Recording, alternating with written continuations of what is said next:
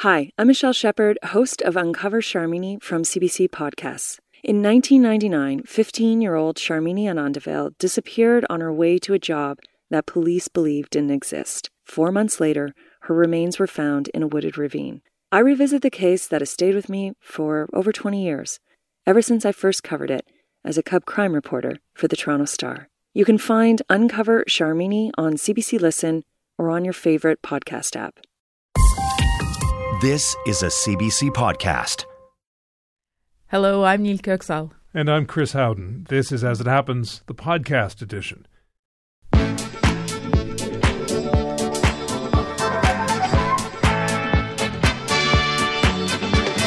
Tonight, Fighting fear, shots were fired at two Jewish schools in Montreal overnight. A cantor whose synagogue is next to one of those schools says that despite his increasing anxiety, he won't succumb to hatred. pause and effect. As Israel agrees to humanitarian pauses in Gaza, we'll ask the Palestinian Authority's representative in Canada who might govern the strip after the fighting stops. She thought she was in the home stretch. Five years after surviving a wildfire, a California woman has rebuilt her home and moved back in, only to find out her insurance rates have skyrocketed so high she can barely afford to stay. Drawing board, so bored. After angering the powerful Medici family, Michelangelo was facing a death sentence. So he hid out in an underground chamber for two months and passed the time doodling on what are now very artistically significant walls. Nobody's vault but their own. Poor security made it easy for staff to steal millions from Costa Rica's national bank. But fortunately for that bank, their inside job didn't have an outside chance. And muddled thinking. Lawmakers in Wisconsin want to declare the old fashioned the state's official cocktail. Before you celebrate, you should know theirs is a regional variation that replaces the bourbon with brandy and adds 7 Up and sometimes an olive. As it happens, the Thursday edition, radio that thinks whoever makes one of those should be behind bars.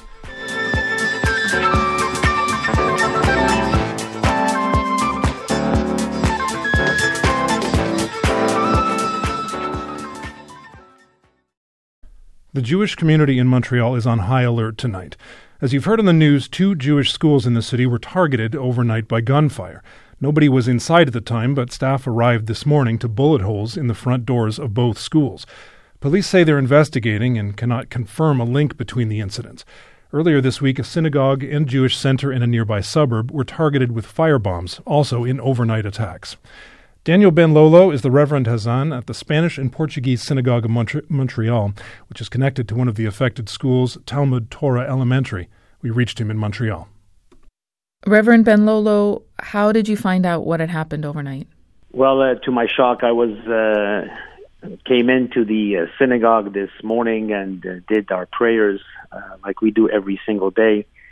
And uh, after breakfast, I saw a police uh, coming in to uh, to our synagogue to uh, to ask some questions, and uh, there was a bullet uh, being uh, shot, of course, at the at the at the school, Mm-hmm. and then of course my phone didn't stop ringing, and emails and texts and Instagrams um, have been pouring in. Your grandson goes to Talmud My Torah. grandson goes to that school exactly, and uh, so many other grandsons and granddaughters and sons and daughters, uh, young people, and uh, it was appalling because we just witnessed what happened yesterday at Concordia University with um, university students, um, and now it's happening to our younger population. This was an altercation between pro Israel and, and pro Palestinian Exactly. groups at the university, and we've seen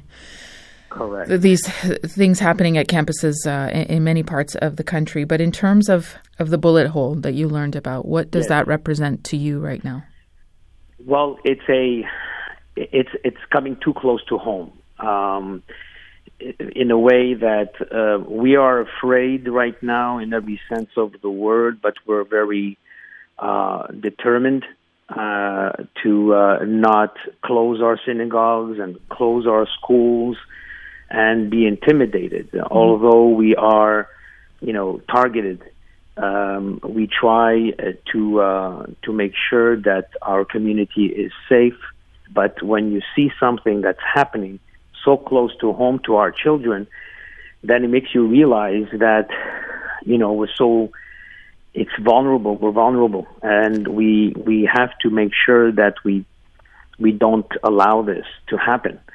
Um, this school, the Talmud Torah school, is attached to my synagogue, uh, the Spanish and Portuguese synagogue, and we are there on a regular basis in the morning, in the evening, and this is our prayer uh, space, uh, a community space, and to be to be attacked in that in such a way is a very scary thought and and something that we have to uh, to uh, we have to be, put a stop to it. No one was there, fortunately, uh, when Correct. when this happened. Uh, police are still investigating, but Yes, what are you able to share ab- about what you know?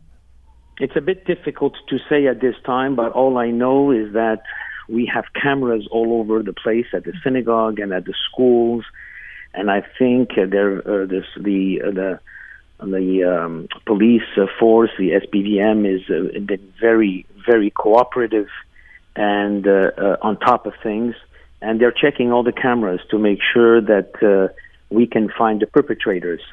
It's a stark reminder and also a very scary thought that today, November the 9th, is also uh, Kristallnacht. The 85th Um, anniversary.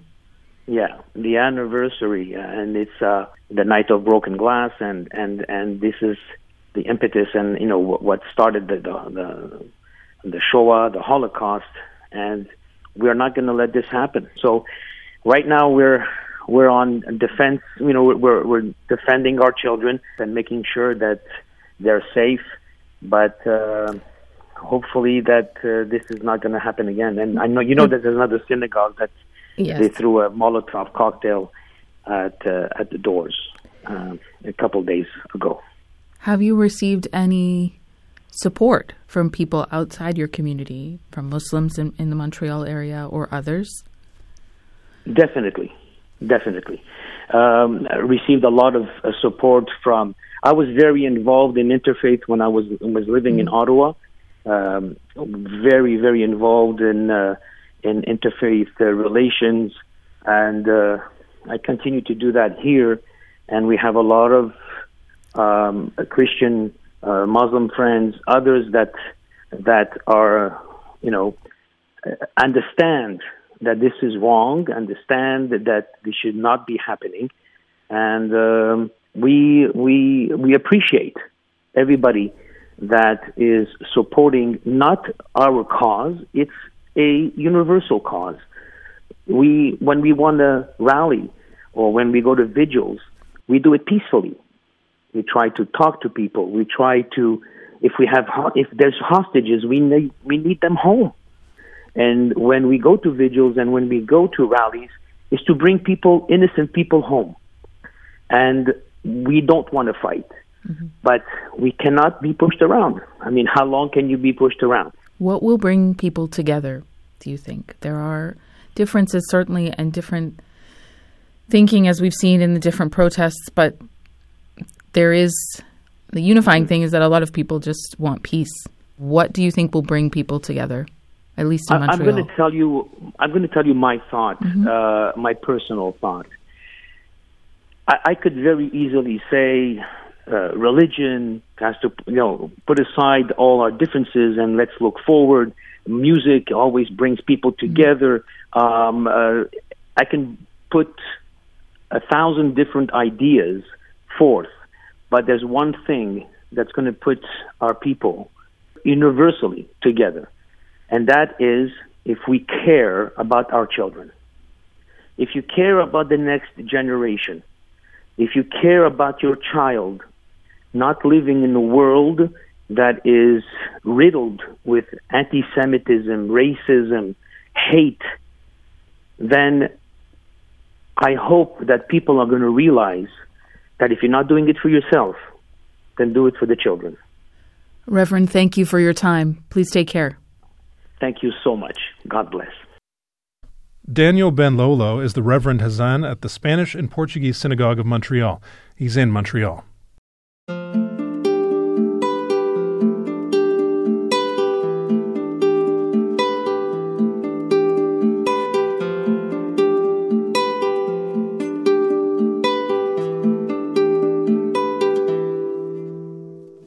Five years after Heidi Lang's house burned to the ground, a new home stands in its place. But now she's dealing with yet another disaster. She can barely afford to live in it.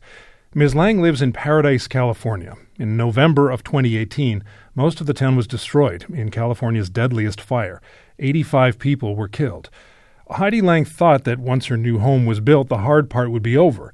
And then this month, she got her insurance bill. We reached her in Paradise.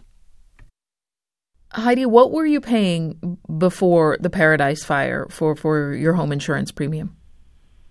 Um, my insurance premiums up until before the fire and up until just this most recent renewal ran about eleven hundred dollars a year. And now? Um, my current renewal is at a rate of nine thousand seven hundred and fifty-four dollars. That's a big jump to, to put it mildly. When you saw that email, that notification of that change, um, what was your reaction? Uh, well, at first I thought it was a mistake. Um, but uh, to add to that, even before I got that renewal, they uh, had tried to cancel me. Why? And uh, they listed on the cancellation a that they had identified scattered debris on my property. So I reached out to my agent and I asked what they were referring to, and she uh, established that they had used drone footage that they had gotten two and a half years ago. And they had seen a pile of wood chips that I had delivered for landscaping, which had long since been distributed in my yard in flower beds and garden beds. Um, so I appealed that original uh, cancellation, and they listed it, and then sent me the nine hundred or nine thousand seven hundred and fifty four dollar renewal. And just just before we go any further, you have some you have some chickens on your property. Yeah, yeah. yeah. Sorry, I'm kind of out in the yard. No apology needed. Just wanted to just wanted to place it for our for our listeners. But when they yeah, gave you that that initial when they gave you that initial reasoning, what do you think was actually going on there? I think they were trying to offload uh, my policy. And from gathering information from other people, there was a rash of cancellations or attempted cancellations earlier this year. Um, but it, I believe what happened is that the insurance companies realized that at some point, if they have excessive cancellations, then that actually brings their ratings down. So they kind of shifted gears then to not canceling people, but offering them these absurd renewals where they would just find another alternative and leave on their own. What reasoning has the has the insurance company given you for the huge jump? Uh, they base it on my fire rating uh, score, which mm-hmm. my personal score is a fire risk six, um, which is the threshold where they can cancel you just for your fire risk. But I looked into that and did a little more research, and that score is based on three things. It's based on your access, like if you live down a 12 mile dirt road and the mm-hmm. fire trucks couldn't get to you, and your slope and your fuel. And my personal score still um, reflects heavy fuels because that risk assessment that established that was done back in the 90s. And I don't have, now after the fire, I don't have a tree or any mm-hmm. brush or anything within like a hundred yards of my house. Can you actually pay this new amount? Absolutely not. This week is also the, the fifth anniversary of the Paradise yeah. Fire. Um, can you tell us a little bit about what you remember about the day you lost your house? Well, it was a really rough day. Oh, um, I'm sorry. I went I went to work that day. I worked for the school district at the time.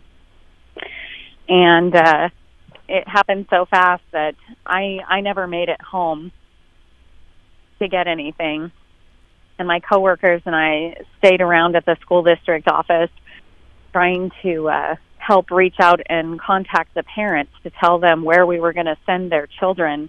And so by the time my coworkers and I left the school district office, we ended up getting stuck in traffic not far from the office and it took me about four and a half hours to get from my work down to Chico.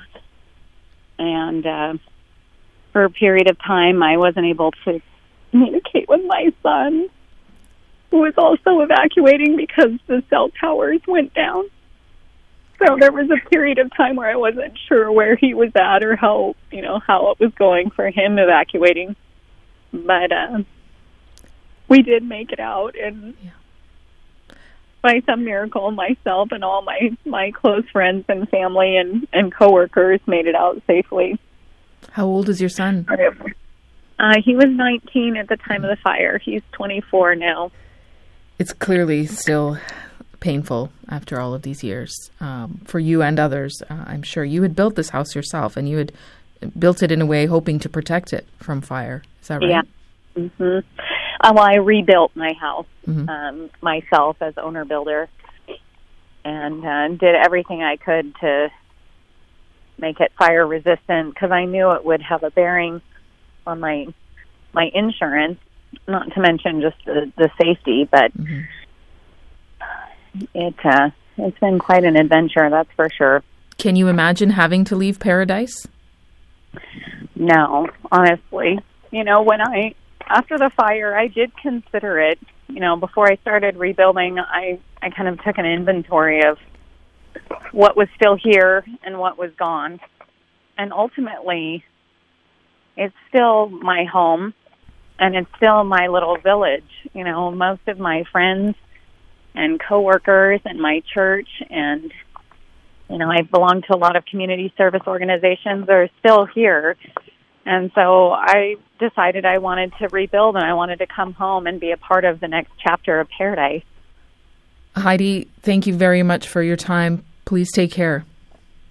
Thank you very much. You too. We reached Heidi Lang in Paradise, California.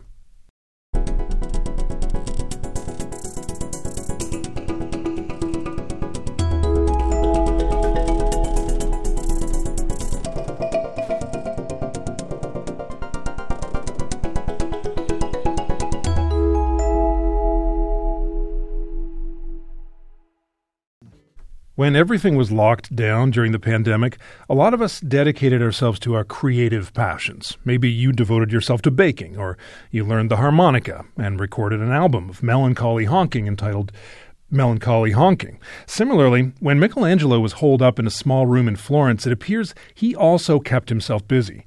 In 1530, the artist was a wanted man, and it's believed that he kept quiet in a little chamber to avoid a death sentence.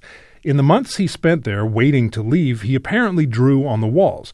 Over the years, very few people have been able to see those sketches, but this month, the Bargello Museums in Florence are opening the room to the public on a by appointment basis.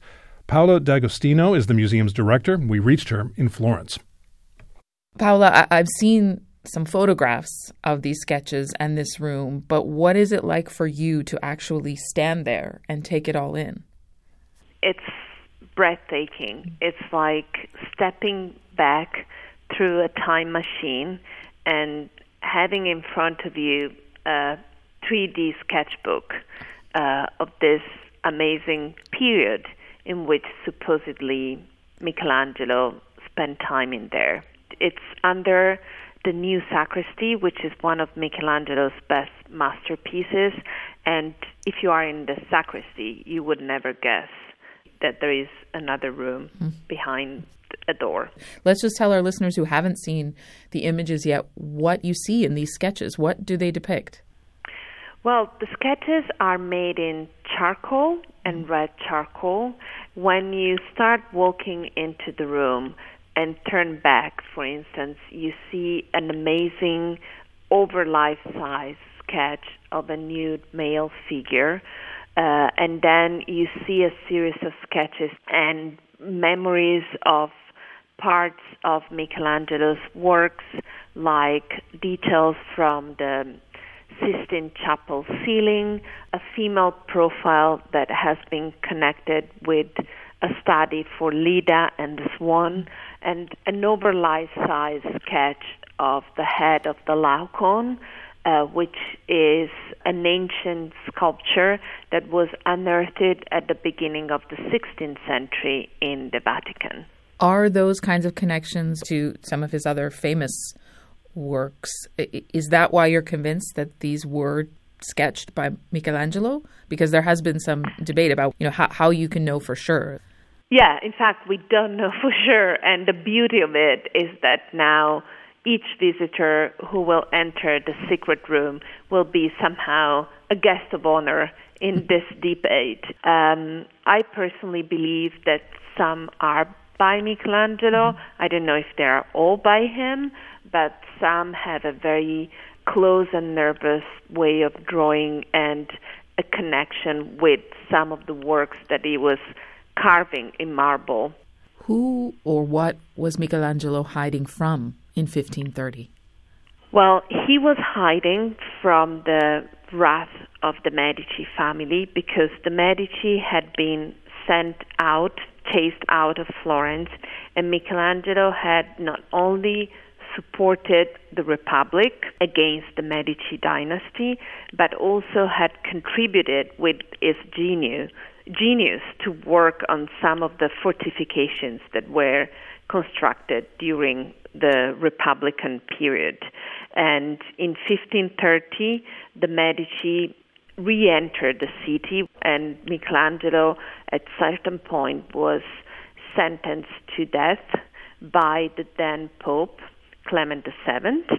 And for two months, according to Ascanio Condivi, who is one of the first biographers mm-hmm. of Michelangelo's life, he was hiding in a friend's home, and this friend's home is probably the Basilica of San Lorenzo, which is the church where the Medici chapels mm-hmm. are. This room, if I'm not mistaken, has been part of, of the museum for quite some time now, decades. Um, so, how were the sketches eventually discovered? Because from what I was reading, it was basically stuff was piled in that room. But how could that happen in, in this special of a room? the room was a sort of like storage place. And the then director, Paolo Dal Poggetto, in 1975, was searching for a new exit. Once he realized that that space was not possibly used as a new exit, he then saw a door and they decided to empty the space and see what what mm-hmm. was in. And the moment they started emptying the space, he noticed some marks on the wall. This sort of like allure of mystery yeah. has stayed on because the room was not open to the public and not easily accessible because it's a very delicate space. Occasionally, they have been open to the public, but always without a specific regulated way. So, limited public access beginning with these tours next week, but because it's it's such a small space, you're just allowing four people in at a time, as I understand it. So, what is the waiting list like?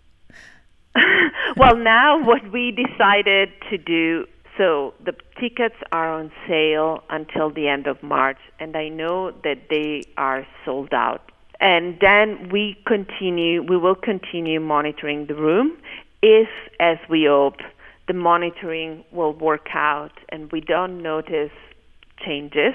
Mm-hmm. Probably in January, we will open another slot. There's so much beauty in Florence, so much art, so much history, obviously, and, and you're with it all of the time. So, did it surprise you to be surprised by something like this?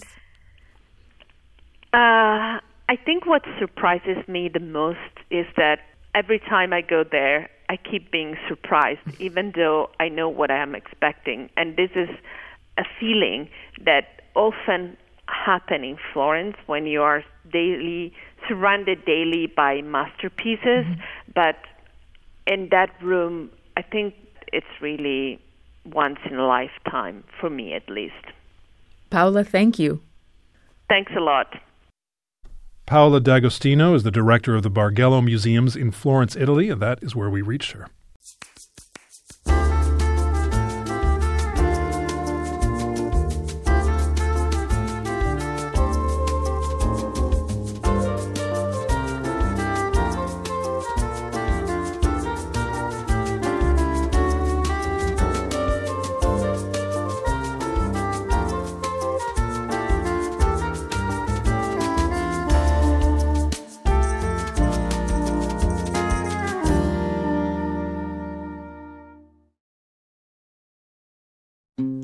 Hello, I'm Jess Milton. For 15 years, I produced The Vinyl Cafe with the late, great Stuart McLean. Every week, more than 2 million people tuned in to hear funny, fictional, feel good stories about Dave and his family. We're excited to welcome you back to the warm and welcoming world of the Vinyl Cafe with our new podcast, Backstage at the Vinyl Cafe. Each week, we'll share two hilarious stories by Stuart, and for the first time ever, I'll tell you what it was like behind the scenes. Subscribe for free wherever you get your podcasts. Civilians in Gaza will finally get a moment of relative calm. Today, after weeks of relentless bombardment, Israel agreed to begin instituting daily four hour pauses in fighting to allow people to escape. But inside the strip, the feeling is that there is no safe place to escape to. The U.S. is attempting to look ahead to who might govern the strip if and when Israel completes its goal of eliminating Hamas. The main candidate is the Palestinian Authority, which currently oversees the West Bank but remains unpopular in Gaza. Today, the New York Times reported that the PA is open to playing a role, but only if the U.S. brokers a full two state solution to the decades long conflict. Mona Abuamara is the chief representative of the Palestinian General Delegation to Canada. We reached her in Ottawa. Mona, these new four hour pauses that were announced today, do you see those pauses as a positive step forward that, that they might actually be able to start to help the people of Gaza? Uh, any pause, um, I think, is great because uh, of this whole nightmare that uh, millions of civilians, defenseless civilians, have been going through. So it could give them a break. But the, the purpose of those uh, four hours and how they're dealt with afterwards, it is what will decide.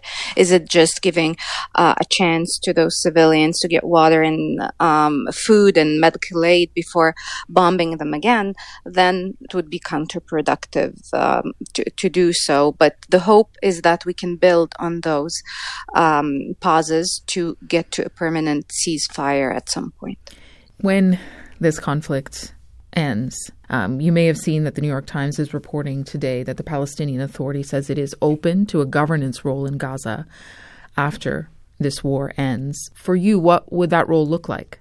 A lot of uh, um, outlets uh, and uh, people from uh, different countries reported on uh, this issue mm-hmm. dif- in different way. But if you read the whole thing that the New York Times uh, published, it says that there could be a role, there could be an acceptance acceptance to a role if a comprehensive solution for peace for the whole of Palestine is attained. And that is the exact thing we're saying right now. We are not talking about what's next because we are in the thing itself. What we need to stop is our people being butchered.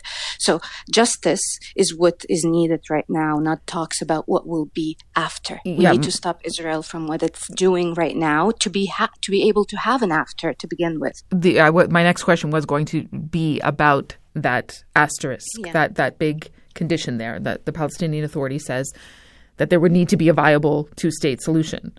Right? But we haven't been able to get to that point over these decades, as you well know.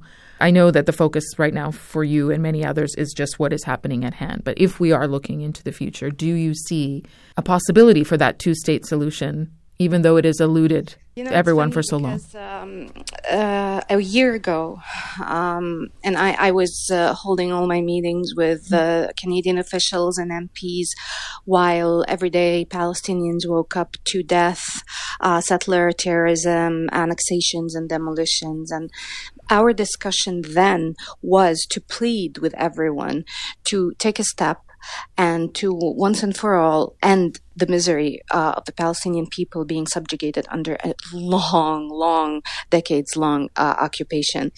But when we get here, now everybody wants to go back to talk about the thing that was so attainable at the time, but people did not want and entities and organs did not want to um, take on the, their responsibility, especially because they are faced with a government that said um, on each and every um, possible resolution that they would not want to go on uh, with peaceful negotiations and uh, that would lead to a Palestinian state period. This is not a struggle that has started last month, mm-hmm. last year. So that's why we want to go to the root causes. We want at this point, not just speak more about peace and two state solution, but more about justice because with peace and two state solution, you need another party to come and agree and sit on a table. And you're sending the uh, oppressed to negotiate with their uh, oppressor and see what they're going to do when you are standing as free world, a steadfast ally to them. But in justice, Canada, the US, European Union are all just uh, asked to do what they preach to implement the uh, values and principles of those um, uh, countries and nations to uh, implement the rules based international order without exception, and only justice will lead to peace. Israel is taking the military action it's taking because of Hamas's attacks on people in Israel, as you as you know. So, in addition to the to the political criticisms you have, there is very much that reality. But the reality, as we've seen in, in recent polling for people in Gaza, is that the Palestinians there, this is according to the Arab Barometer, they did they did polling uh, in Gaza just before, the day before the October 7th attacks. And Hamas is not popular there, but the Palestinian Authority is not popular there either. So in the future, can the Palestinian Authority have a voice in Gaza to help rebuild when it is still so unpopular there? A lot to unpack there. Um, Israel is doing what it's doing. It's aggression just because it's an occupying power and it can do so. It didn't do it just last month.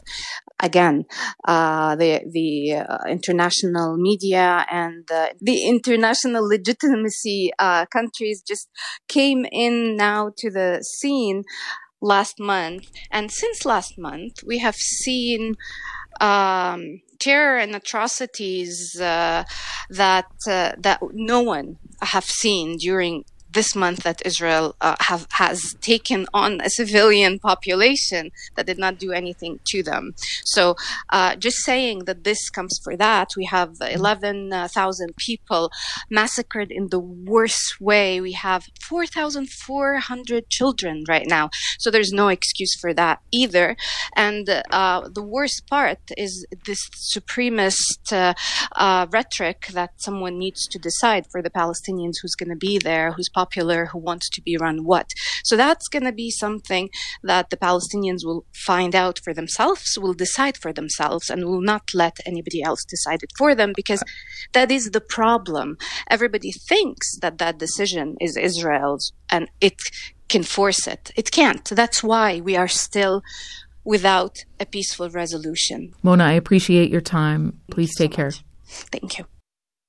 Mona Abuamara is the chief representative of the Palestinian General Delegation to Canada. We reached her in Ottawa.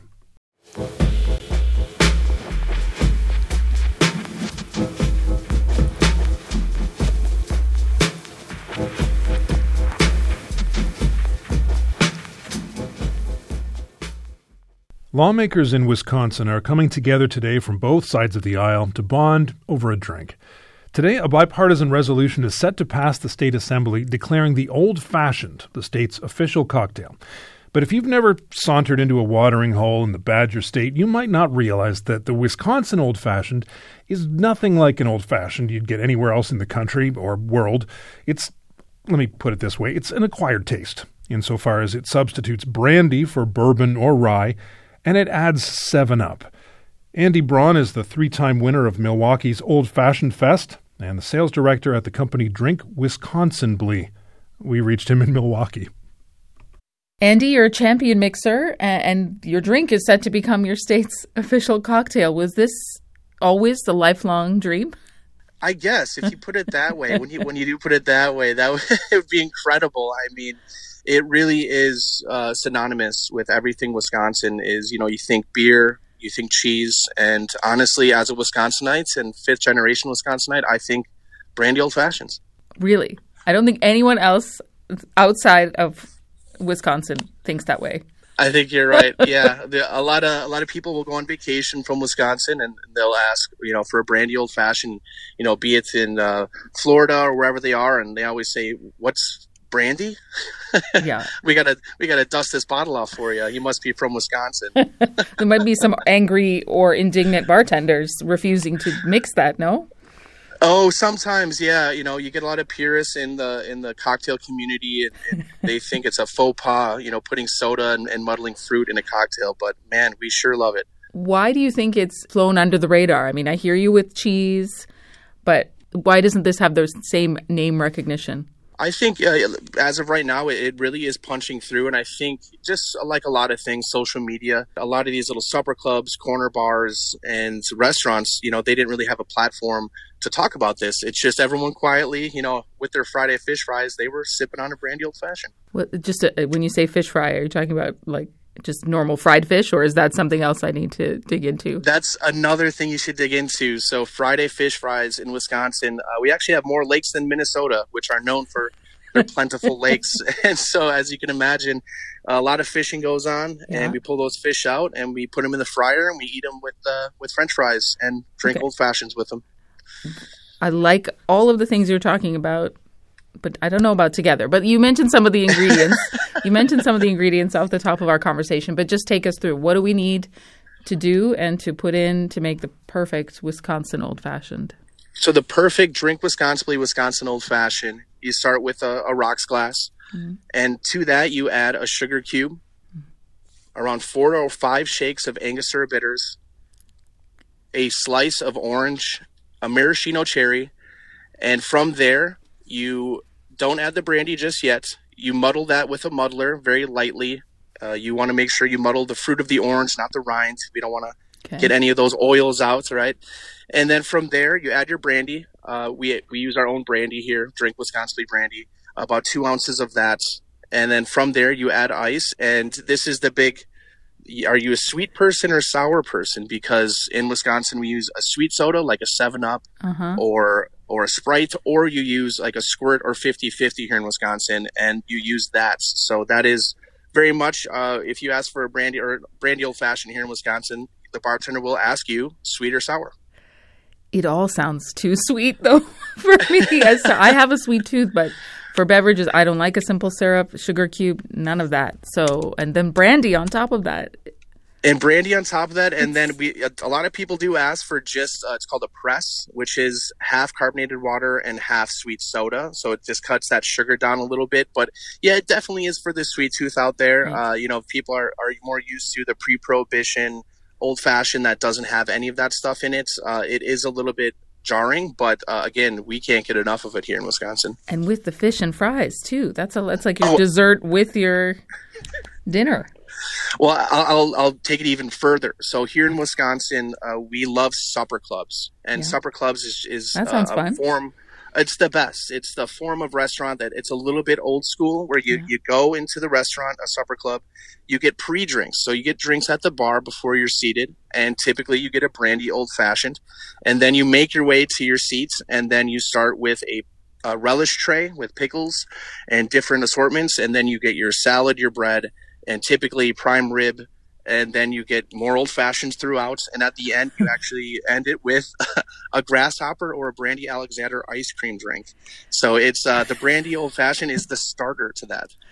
I speechless. But is it true that people before even you get to that that platter that you talked about and all of the food that some people add olives or pickled mushrooms or pickled brussels sprouts to the brandy beverage that they're opening with you, yeah, you nailed it. It's it's really uh, what what whatever you're feeling. So a lot of people get blue cheese stuffed olives. No, come drink- on. Now you're adding oh, blue absolutely. cheese like. Uh, no. Oh, I'm, I'm about to blow your mind. So at Drink Wisconsin, uh, we have a bar location where the Milwaukee Bucks play in the NBA. So right mm-hmm. in the Deer District, we have a, a, bar, and we garnish our our old fashions with the cheese curd. I mean, I could see the cheese curd, but the blue cheese, I don't. This is a lot. This is a lot to wrap one's head around. Uh, let's okay, but uh, for, we got to go to Kentucky because at least one bartender there, which mm-hmm. is home to bourbon, of course, uh, had some fighting words, and this was reported by the New York Times. She said, "quote We make the greatest old fashioned here. It is always bourbon. It's always been bourbon.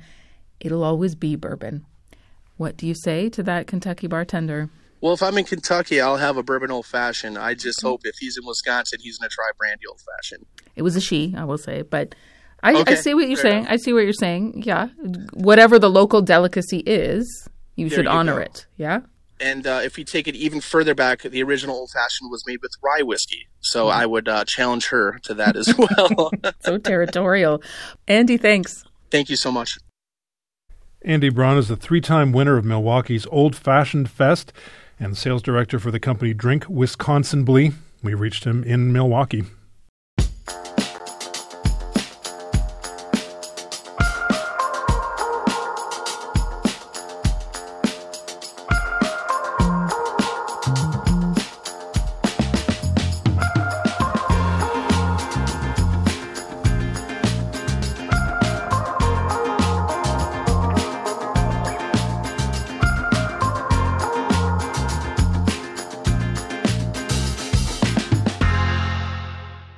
It was mid July when the actors walked off the job. Productions were put on hold, interviews to promote new shows and films were canceled, and paychecks stopped coming in. Now, the four month long SAG AFTRA strike is over, with the news that yesterday the union's 17 negotiators had voted unanimously to recommend that membership accept the new agreement offered by producers. Actor Caitlin Dulany is one of those negotiators. We reached her in Los Angeles, California. Caitlin, I've already seen some actors posting on social media about their upcoming projects. I'm sure they were, you know, chomping at the bit to do that. But what's left to be done before this is completely settled? Well, that's fantastic to hear. First of all, that makes me very happy. Um, there'll be a national board meeting on Friday morning. The negotiating committee will be there. We'll explain the proposal, the package, the tentative agreement, and then it's up to the board to approve that.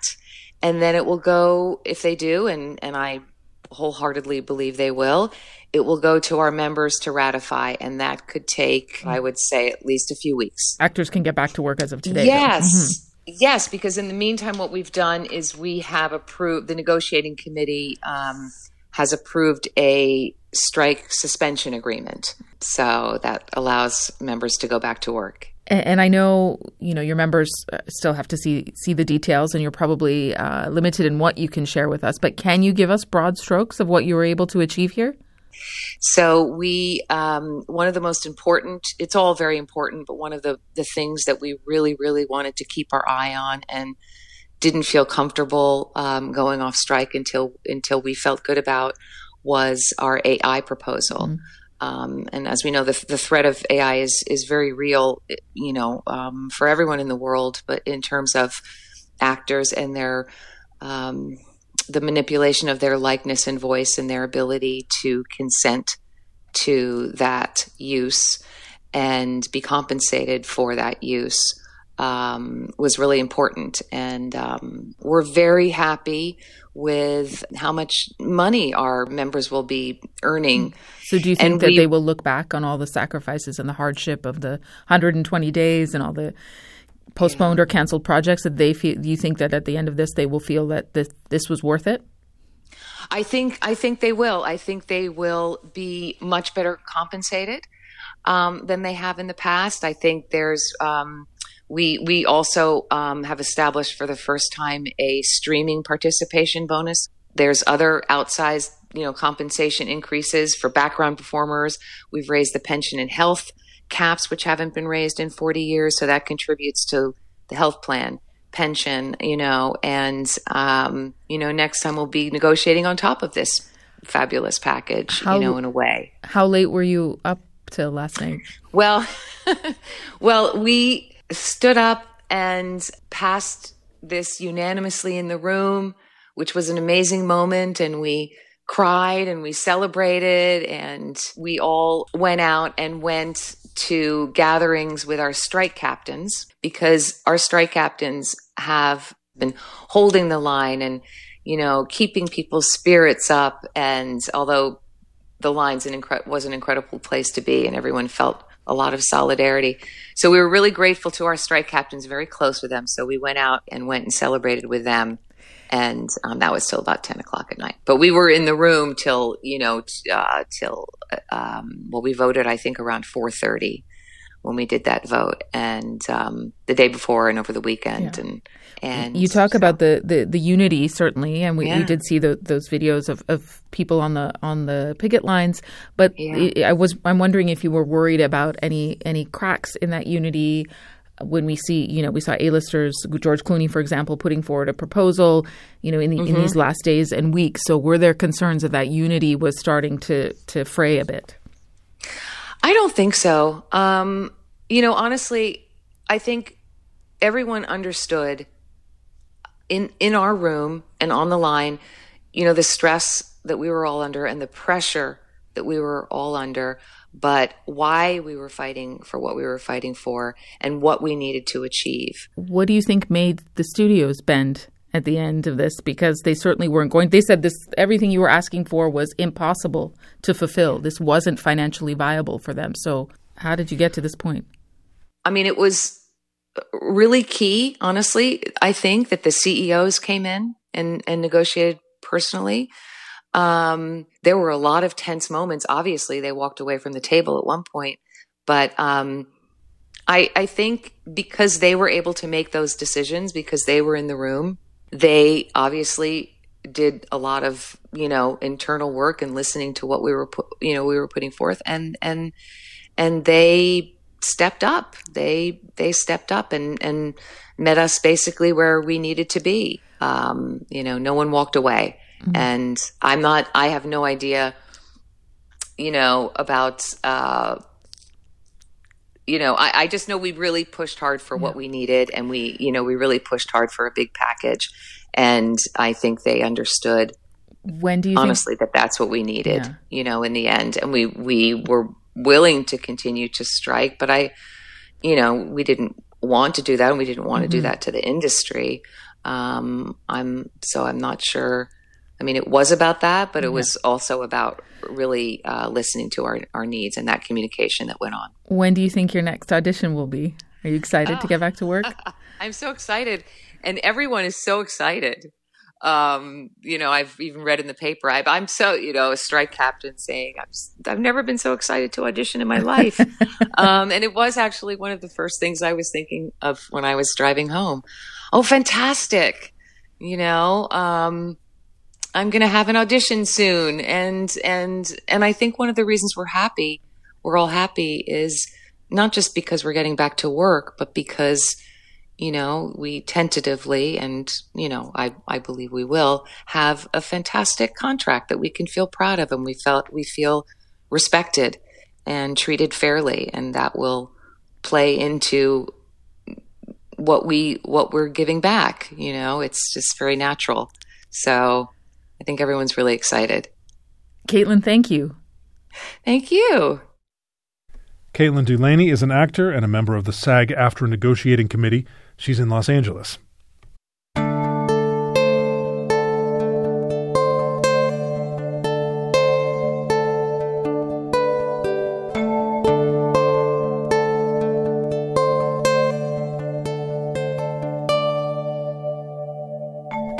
An update now on a story we talked about earlier this week.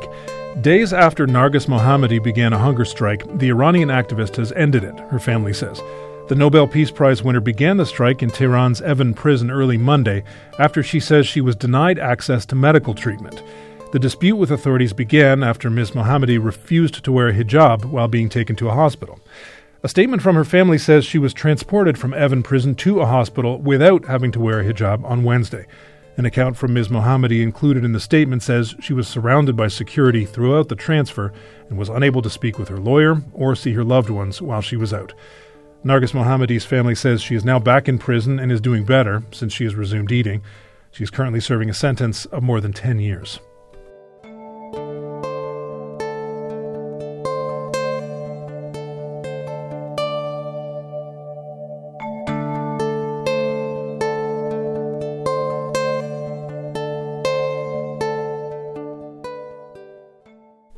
On June 14th, a boat carrying over 700 people capsized off the coast of Greece. There were 104 survivors and 78 bodies recovered. Hundreds more are feared to have drowned as well. It's one of the worst disasters of its kind in the Mediterranean, but how the tragedy happened is unclear.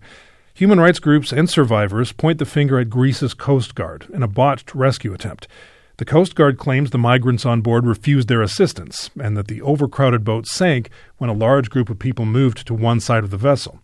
Today, Greece's state ombudsman announced that it's launching an independent investigation into the Coast Guard's handling of the shipwreck, which is something Effie Latsoudi has called for from the start. Ms. Latsoudi is with the organization Refugee Support Aegean. She spoke with Nil on the day the ship sank. What do we know, Effie, at this point about what happened to this boat? You know, the the official announcement from the um, authorities is that they they were in distress. There was a Coast Guard boat next to them, but they were not. Uh, they were denying the help, and then suddenly the boat uh, capsized. Just to be clear for our listeners, help was offered. Uh, initially, uh, according to what I'm reading in the Associated Press, they accepted some food and some help of that sort. When the Coast Guard mm-hmm. offered more help, they re- the ship rejected that help. Do we know why that is? Why would they? Why would they we say no? We cannot know. Mm-hmm. No, we don't know because uh, uh, there is a call uh, from last uh, from yesterday, a distress call uh, to alarm phone, and alarm phone uh, informed the authorities, and the Coast Guard was there last night. So it's very it's it's if the people are calling uh, for help. It's very strange why they didn't accept the help if it was offered. So for for us, uh, we need to have an investigation to talk to the survivors and then to have the full picture. I just want to uh, just uh, underline something you mentioned: alarm phone for our listeners. That's that's a network of of activists, and uh, it provides a hotline for migrants mm-hmm. Uh, who, who exactly. are in trouble. They just... publish the Yes, and they they inform the authorities, mobilize they mobilize the Coast Guard, the, the police, and uh, they officially contact them, and they have they receive the call from uh, from the boat in distress. We've been hearing uh, about uh, those who've been recovered, the bodies that have been recovered so far mm-hmm. have been the bodies of men. What can you tell us about who they were, where they were coming from? We know that they are coming, uh, you know, all this information because we don't have direct access, the human rights organization, to the people, so we don't know. And if you don't talk to the people, you are not sure about the information. But the official uh, version is that these people are uh, Afghani, Palestinians, Iraqi, no, uh, Syrians, and Pakistani. We know that all of them are, uh, are men and uh, but we also know that uh, there are and this is something that we expect from our experience from other incidents uh, that um, they, there are already many many phone calls to the hospital of Kalamata uh, from family members and people that they are looking for women and children. So we are afraid that um, these people probably are uh, lost in the boat. Could this have been prevented in your view Definitely, it could have been prevented. First of all, it's it's the way that the people travel and the way they travel in such a very dangerous way. They risk their life. Um, all the policy about refugees and migrants is a deterrence policy. The other thing is that we can have a better uh, response to to support these people and to rescue them. We don't usually we don't and we have many cases. Now we have an official version but i believe that uh, if we have access and uh, we investigate and we support the victims and they feel uh, safe to talk about what happened maybe we have another version.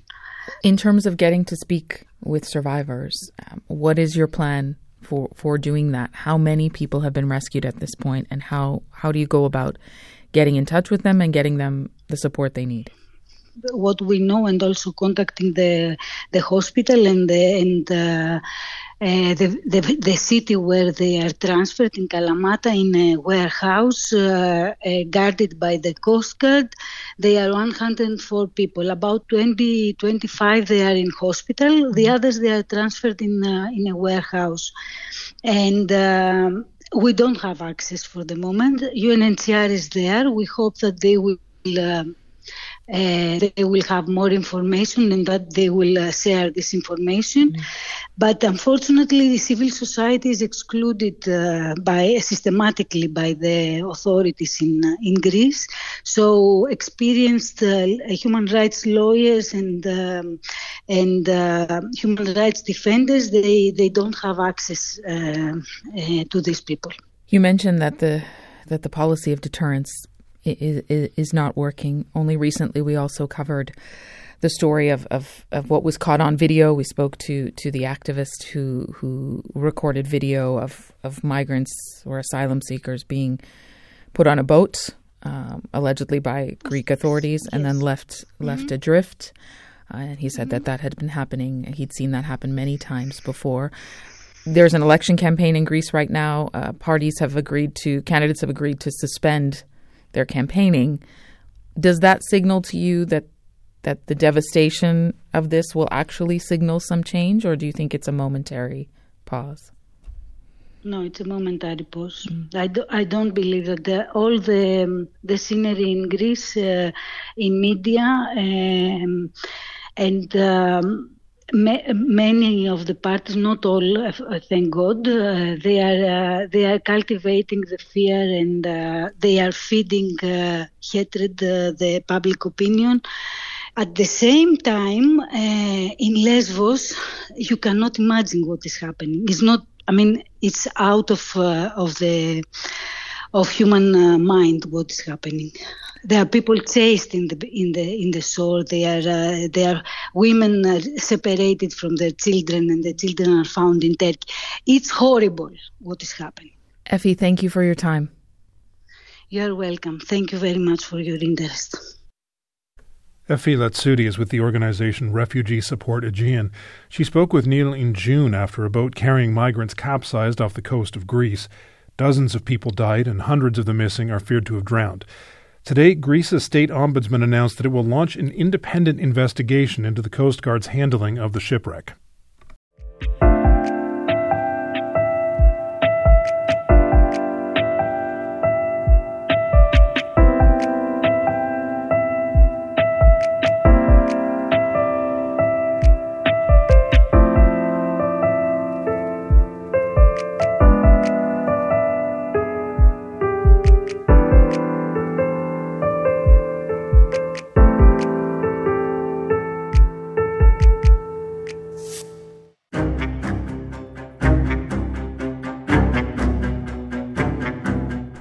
Great detective announced, I have solved the mystery of the Costa Rica National Bank job.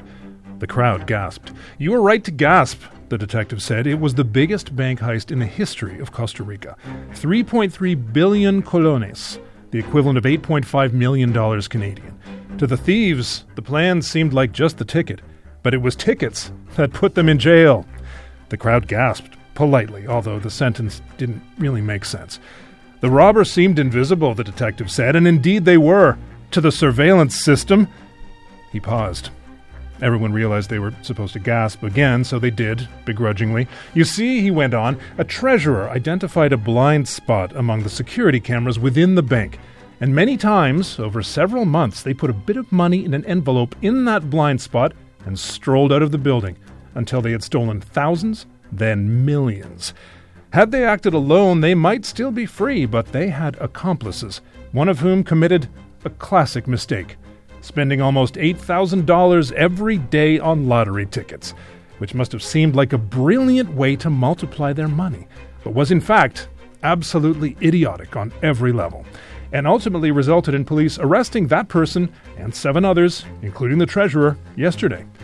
They thought their spree would go on forever, but for them, like you in this crowd, that final envelope turned out to be their last gasp.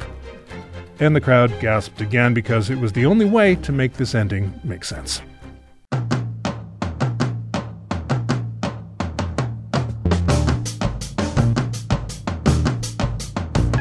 You've been listening to the As It Happens podcast. Our show can be heard Monday to Friday on CBC Radio 1, following the world at 6. You can also listen to the show online at cbc.ca slash AIH or on the CBC Listen app or wherever you get your podcasts. Thanks for listening. I'm Nil Köksal. And I'm Chris Howden.